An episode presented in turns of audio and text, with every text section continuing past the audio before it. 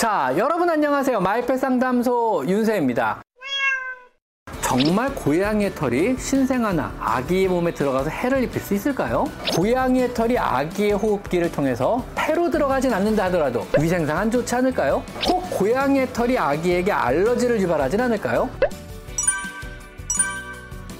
자, 오늘은요, 고양이의 털과 위생, 그리고 신생아에 대해서 한번 이야기를 해볼 건데요. 뭐 예전에 도시 전설처럼 뭐, 모 유명인의 아기가 강아지 털 때문에 뭐 숨이 막혀 죽었다더라, 뭐 이런 루머가 한번 급속하게 퍼진 적이 있습니다. 그런 말도 안 되는 루머로 인해서요, 많은 강아지들이 뭐 순식간에 유기견이 되었고요. 아직도 많은 어르신들이 뭐 아기가 태어날 예정인 집에는 강아지나 고양이를 못 키우게 말리거나 고양이를 키운다면 굉장히 곱지 않은 시선으로 보시는 게 현실입니다. 정말 고양이의 털이 신생아나 아기의 몸에 들어가서 해를 입힐 수 있을까요?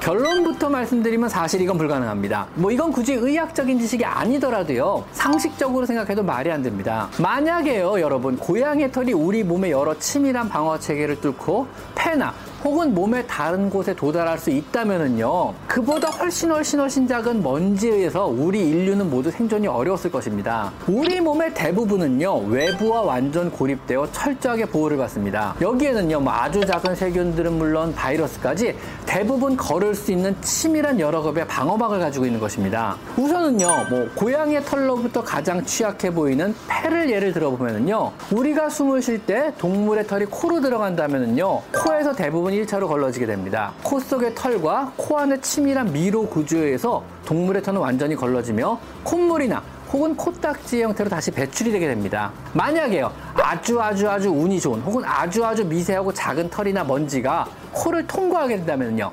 그 다음은 코 뒤쪽에 텅 빈 공간인 비강이 있습니다. 이 비강에는요, 수많은 섬모가 있으며 또 끈끈한 점막 조직으로 둘러싸여져 있어서 강아지, 혹은 고양이의 털은 물론이고 아주 작은 먼지까지 모두 여기서 잡아내게 됩니다. 여기서 잡힌 잡다한 먼지는요, 어느 정도 쌓이게 되면은요, 콧물이나 가래 등의 형태로 배출이 되게 되는데요. 만약에 혹은 그냥 삼키게 될 경우에도요, 식도를 타고 위로 넘어가 강력한 위산에서 녹는 소화 과정을 거쳐 없어지게 됩니다. 즉, 고양이의 털은요, 대부분 코에 의해서 제거가 되며 폐나 폐포, 기관지까지 못 가고 제거가 되는 겁니다. 만약 이 커다란 털이요, 뭐 기관지를 거쳐 폐까지 도달해 우리에게 어떤 해를 입힐 수 있다면은요, 이는요, 이보다 수천 배 더 작은 먼지에 의해서 우리 인류는 이미 멸종했을 것입니다. 그러므로 커다란 고양이 털이 폐에 들어가 문제를 일으킬 확률은요, 뭐 커다란 비행기가 하늘에서 뚝 떨어져가지고 작은 맨홀 뚜껑선으로 휙 하고 들어갈 확률과 비슷하다고 생각하시면 됩니다. 불가능하다는 얘기죠. 혹시요, 폐에 유해한 것이 들어갈까 두려우시다면 하면은요 사실 커다란 동물의 털이 문제가 아니고요 폐까지 들어갈 수 있는 아주 아주 작은 물질들을 우리는 더 걱정을 해야만 합니다. 이름하여 뭐 미세먼지 혹은 초미세먼지 혹은 여러 유해 화학물질들인데요. 이런 것들은 입자의 크기가 굉장히 굉장히 작습니다. 즉 이런 입자가 작은 것들은요 코나 비강이나 아니면 기관지 점막을 통과해서 폐까지 들어갈 수가 있거든요 즉 동물의 털처럼 수 센티미터 혹은 작아야 수 밀리미터 크기 이런 게 아니고요. 그거보다 수천 배 작은 뭐 10 마이크로미터 혹은 이거보다 훨씬 훨씬 작은 2.5 마이크로미터 이하의 이런 작은 물질들을 말합니다. 10 마이크로보다 작은 물질들은요. 아까 말한 코나 비강 혹은 기관지의 방어 기전을 통과해서 폐까지 도달할 수가 있습니다. 우리가 걱정하는 미세먼지나 대기 중의 중금속 혹은 성면 화재 현장에서 나오는 유독 가스들이 모두 이 10마이크로미터 이하의 유독 분진들로요 폐까지 들어가서 우리 몸에 문제를 유발하는 작은 크기의 유해 물질들입니다. 그렇다면은요 고양이의 털이 아기의 호흡기를 통해서 폐로 들어가진 않는다 하더라도 위생상 안 좋지 않을까요?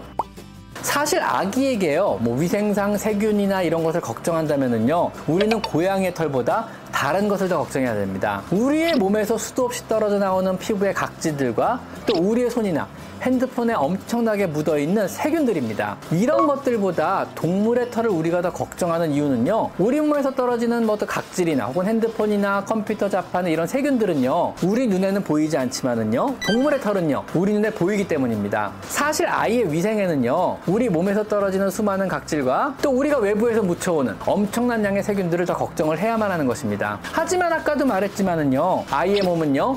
이중 3중의 여러 방어 시스템으로 철저히 보호되고 있습니다. 혹 세균이 침범한다고 하더라도요. 즉시 면역 기제가 발동하며 대부분의 세균을 빠르게 몰아내어 건강에 영향을 거의 미치지 않습니다. 더구나요, 비교적 안전한 다양한 외부의 이런 자극 기제들은요, 오히려 아이의 면역력을 더 강하게 만들어주게 됩니다. 여러분이 구충을 철저히 하고요, 정상적인 환경에서 고양이를 키우신다면요, 위생상 고양이가 아이에게 해를 끼칠 일은 거의 없을 것입니다. 자, 그러면은요, 혹 고양이의 털이 아기에게 알러지를 유발하진 않을까요?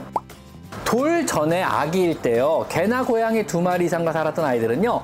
그렇지 않았던 아이들에 비해서 6에서 7세가 되었을 때 아토피 등의 알러지 질환을 앓을 확률이 굉장히 낮다는 연구 결과가 있습니다. 일반적인 아이들의 아토피 양성 비율은 약 33%인데 반해서요. 강아지, 고양이와 함께 살았던 아이들의 아토피 비율은요. 15% 정도로 절반에 가까이 낮아진 것입니다. 이것은 비교적 안전한 항원인 강아지나 고양이의 털, 혹은 박테리아에 미리 노출됨으로써 면역적으로 강해져 후에 알러지 질환을 예방한다는 이런 이론인데요. 위생가설이라고 합니다. 위생가설이란 어렸을 때 비교적 안전한 외부의 박테리아나 항원에 많이 노출된 것이 나중에 커서 저항력이 생겨 알러지 질환의 발생을 예방한다는 이런 이론입니다. 실제 우리나라의 청소년들도요, 너무 깨끗한 환경에서 살기 시작하고 놀이터에서 흙이 사라지고 또 너무 자주 씻기 시작한 이후로요, 우리나라 유소년들의 아토피 비율은 급격하게 증가하기 시작했다고 합니다. 그래서 독일 같은 선진국의 유치원 프로그램 중에는요, 산속으로 소풍을 가서 손을 못 씻게 하고 맨손으로 샌드위치를 먹게 하는 이런 프로그램도 있다고 합니다. 자연에 존재하는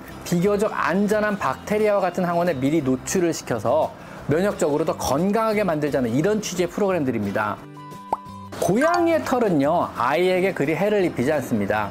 우리가 정상적인 환경에서 구충만 철저히 해준다면요, 안전하게 고양이와 함께 아이를 건강하게 키울 수 있습니다. 자녀에게 정서적으로 안정감을 주며 또 건강한 몸을 만들어주기 위해서 우리가 줄 수 있는 최선의 선물은요, 저는 반려동물이라고 생각합니다. 오늘은요, 우리 고양이의 털이 신생아나 아기에게 위험할까라는 주제로 한번 이야기를 해봤습니다. 자, 오늘은 여기까지 마이펫 상담소 윤쌤입니다. 감사합니다.